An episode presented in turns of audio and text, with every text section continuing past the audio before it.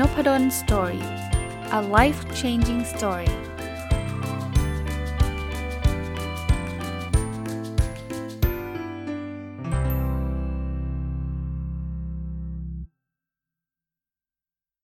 วัสดีครับ ยินดีต้อนรับเข้าสู่นพดล Story พอดแคสต์นะครับ ก็วันอาทิตย์นะครับ ถ้าท่านฟังตรงวัน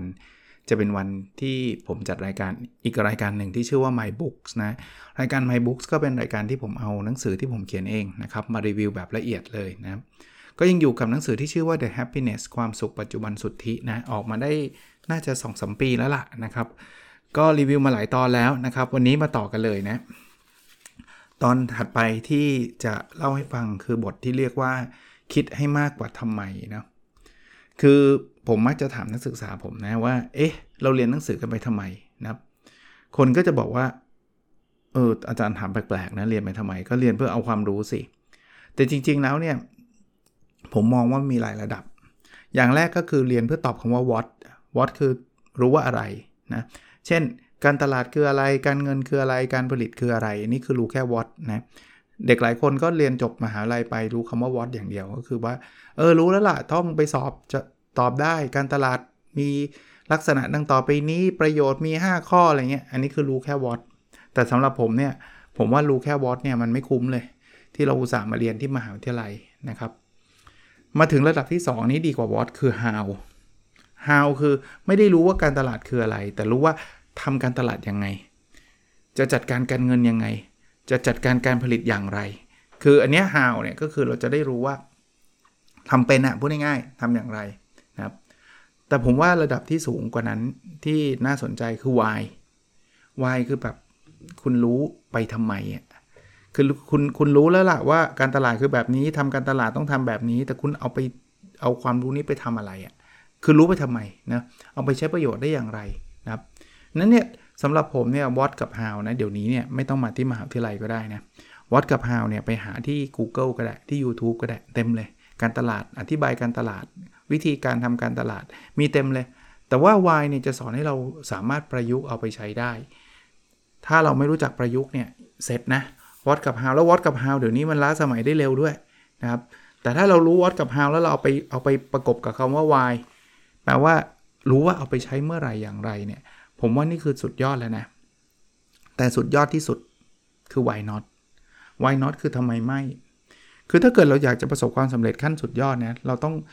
challenge หรือต้องท้าทาย assumption หรือสมมติฐานเดิมๆครับ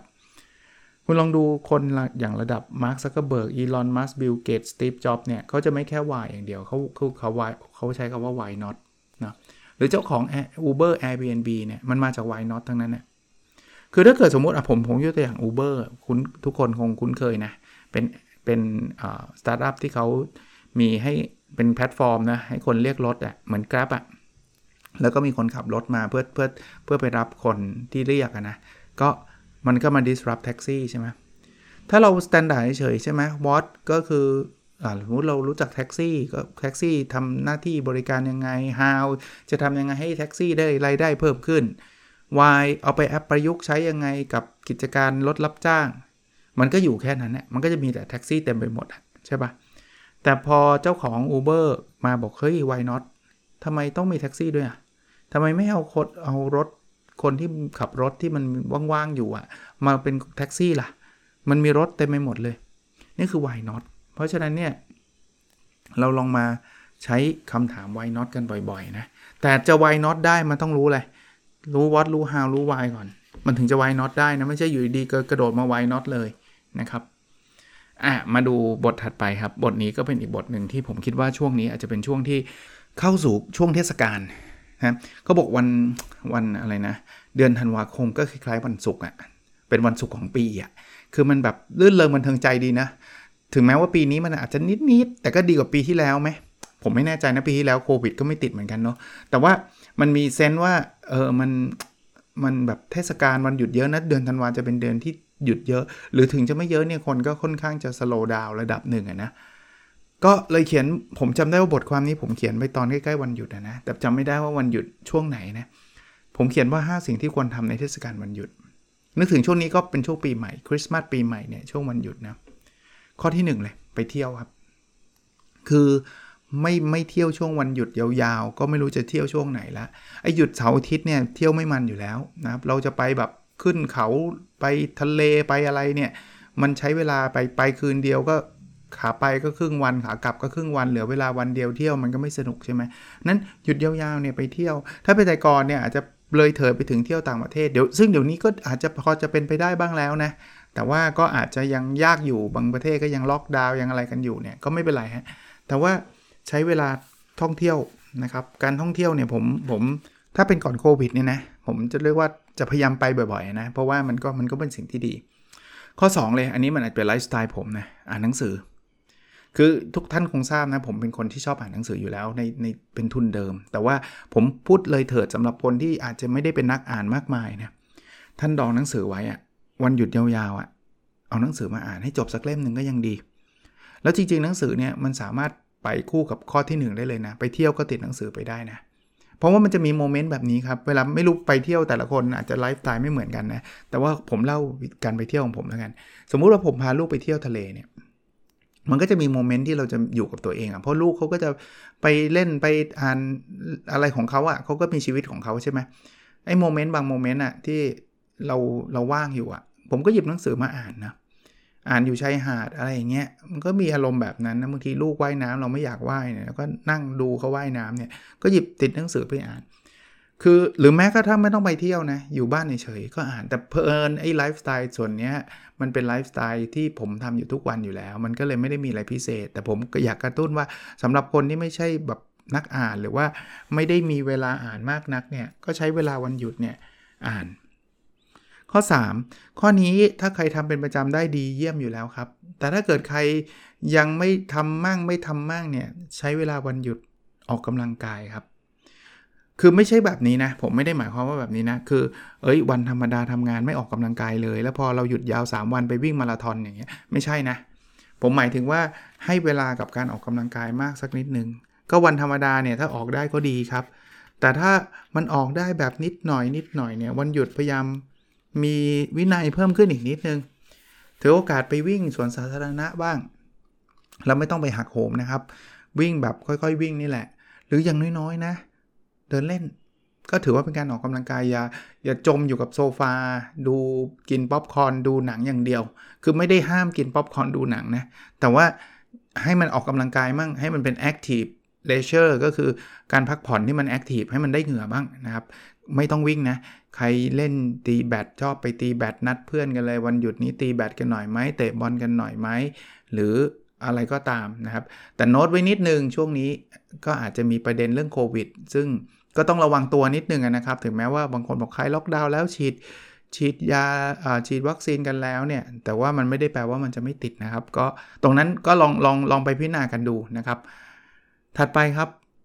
พูดคุยกับครอบครัวและคนรู้ใจ เชื่อไหมครอบครัวเราเนี่ยเราคิดว่าเราสนิทบางทีไม่ค่อยได้เจอหน้ากันหรอกในหลาย ๆ บ้านนะเพราะว่าต่างคนก็ต่างมีภารกิจของตัวเองใช่ไหมคุณพ่อก็ต้องทำงานคุณแม่ก็ทำงาน ลูกๆก็เรียนนู่นนี่นั่น ไม่ค่อยได้มานั่งคุยกันเป็นเรื่องเป็นราวผมว่าพอวันหยุดทุกคนก็ได้อยู่อยู่บ้านด้วยกันเนี่ยแทนที่ต่างคนต่างทำอีกนะบางคนบางคนก็ไปดู Netflix อีกคนก็นั่งเล่น iPad บางคนก็เล่นเกม อะไรเงี้ยเฮ้ยเราลองใช้เวลามาพูดคุยกัน เรื่องที่เราอยากจะคุยกันเรื่องเรื่องที่เราอยากจะปรึกษาหารือกัน อันนี้คือข้อที่ 4 นะ ข้อที่5ครับผมว่าข้อนี้สำคัญไม่แพ้ข้ออื่นเลย แต่ว่าเชื่อไหมครับว่าหลายคนไม่ค่อยได้ทำคืออยู่กับตัวเองครับคำว่าอยู่กับตัวเองเนี่ยมันคืออยู่คนเดียวเลยนะ ไม่ได้แบบ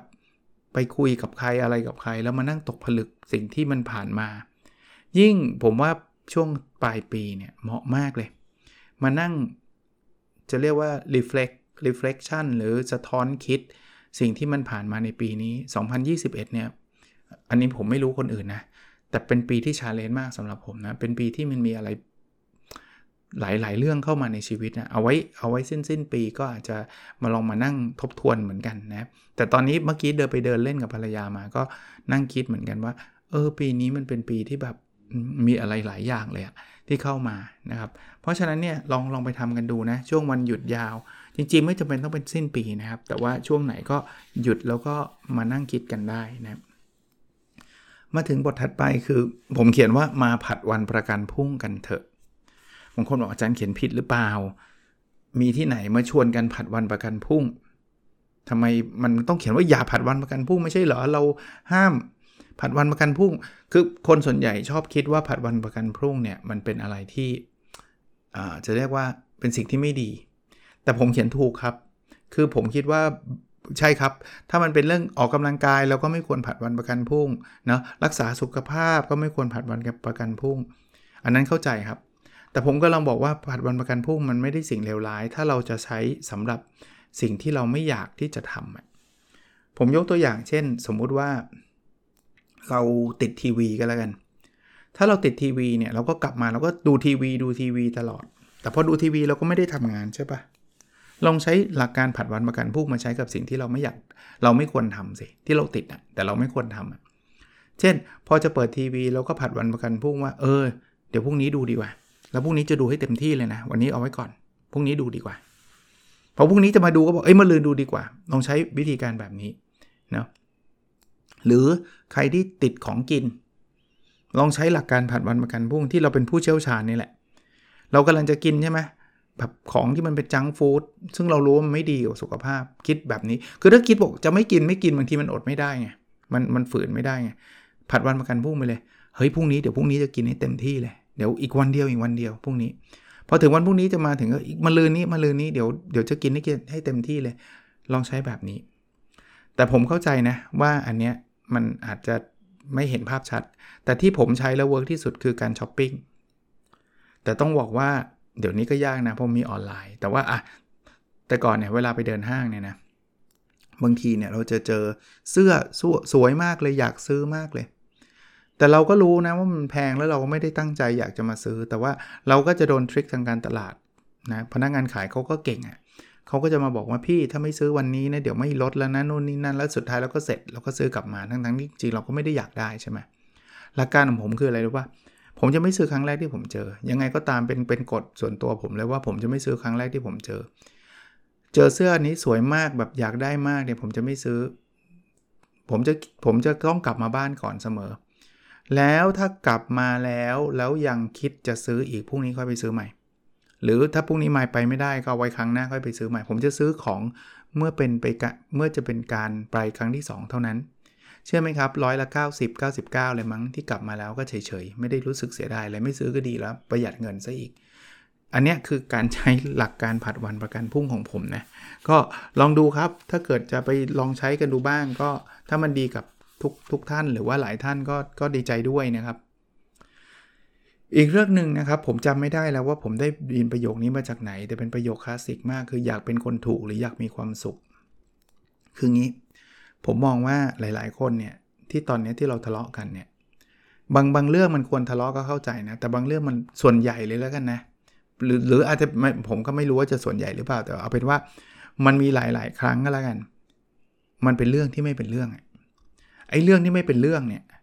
มันมักจะเป็นเรื่องได้ง่าย ๆ เลย ถ้าเกิดเราอยากจะเป็นคนถูก เช่นผมผมยกตัวอย่างว่าสมมุติว่าเป็นแฟนกันแล้วกันนะ เราบอกแฟนเราบอกว่า เออ เมื่อไหร่เราจะไปกินร้านนี้กันนะสมมุติว่าเป็นอาหารญี่ปุ่นกันอะไรกันนะ เธอเคยบอกว่าเธออยากกินอาหารญี่ปุ่นไม่ใช่เหรอ อ่า เราบอกแฟนเราเป็นแบบนี้นะ แฟนเราก็จะบอกว่า เฮ้ย ฉันไม่เคยพูดเลยว่าฉันชอบอาหารญี่ปุ่น อ่า แฟนก็เถียงมาว่าเขาไม่เคยพูด จุดเนี้ยกับถ้าเราถ้าเราไม่คิด ถ้าเราไม่คิด ถ้าเราอยากจะเป็นคนถูก เราก็จะเริ่มใส่กลับไปบอกว่า เฮ้ย เธอไม่เคยพูดได้ไงจำได้ไหม เมื่อสามวันก่อนน่ะตอนที่เราไปดูหนังด้วยกันน่ะ เธอยังบอกเลยตอนผ่านหน้าร้านญี่ปุ่นน่ะว่าเธออยากกินอาหารญี่ปุ่น อ่า เริ่มละเริ่มเริ่มเริ่มอยากเป็นคนถูกแล้ว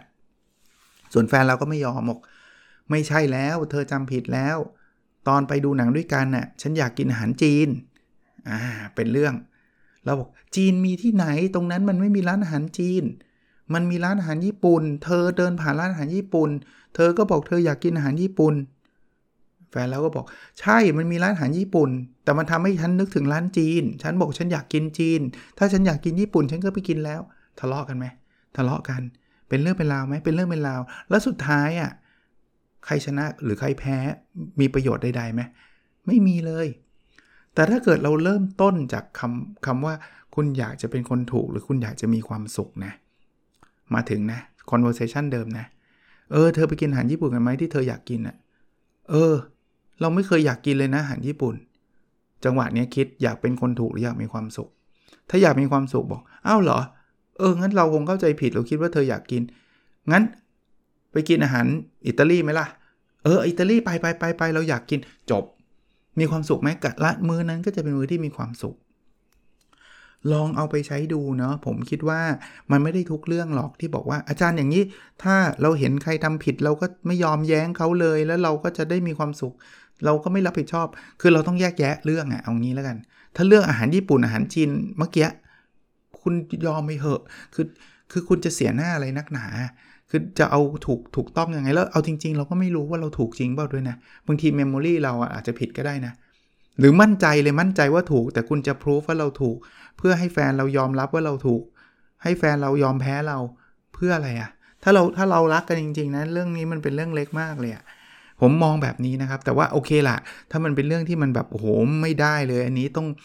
ต้องต้องทำความเข้าใจกันนนั้นเข้าใจ แต่ว่ามันไม่ใช่ทุกเรื่องนะอันนี้ก็เป็นอีกบทหนึ่งที่ที่เขียนไว้นะครับมาอีกบทหนึ่งครับ เป็นบทที่ชื่อว่าหลักการชีวิตคิดอย่างไร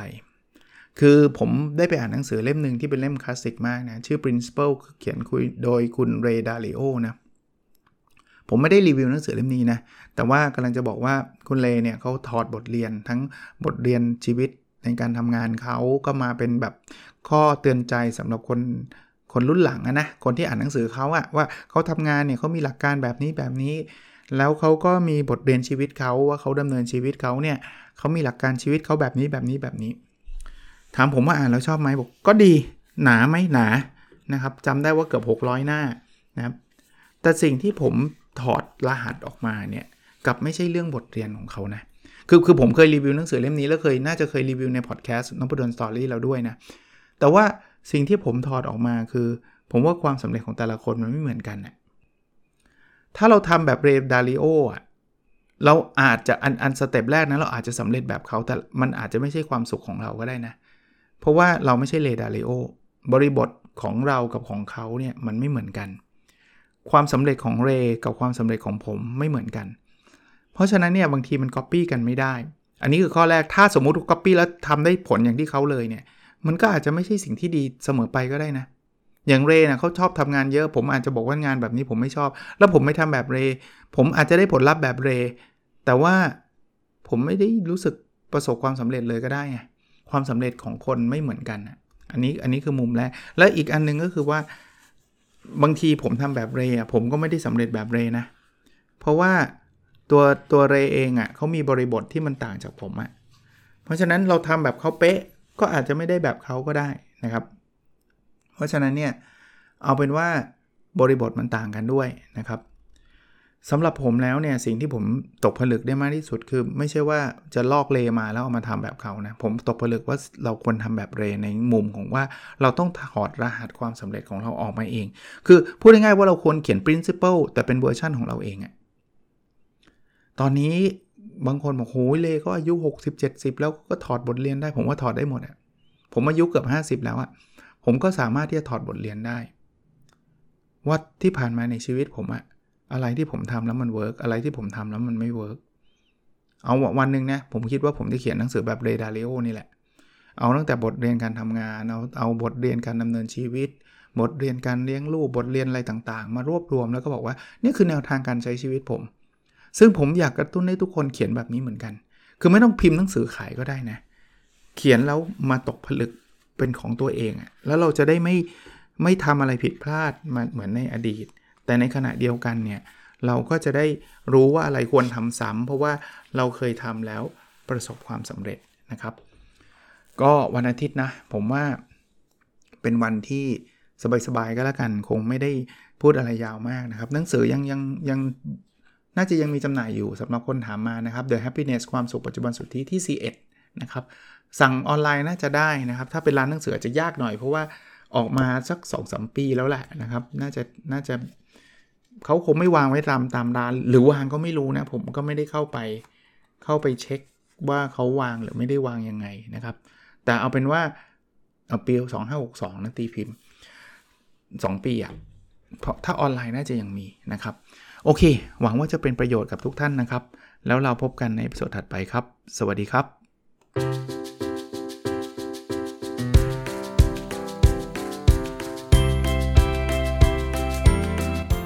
n o p a d o n Story a life changing story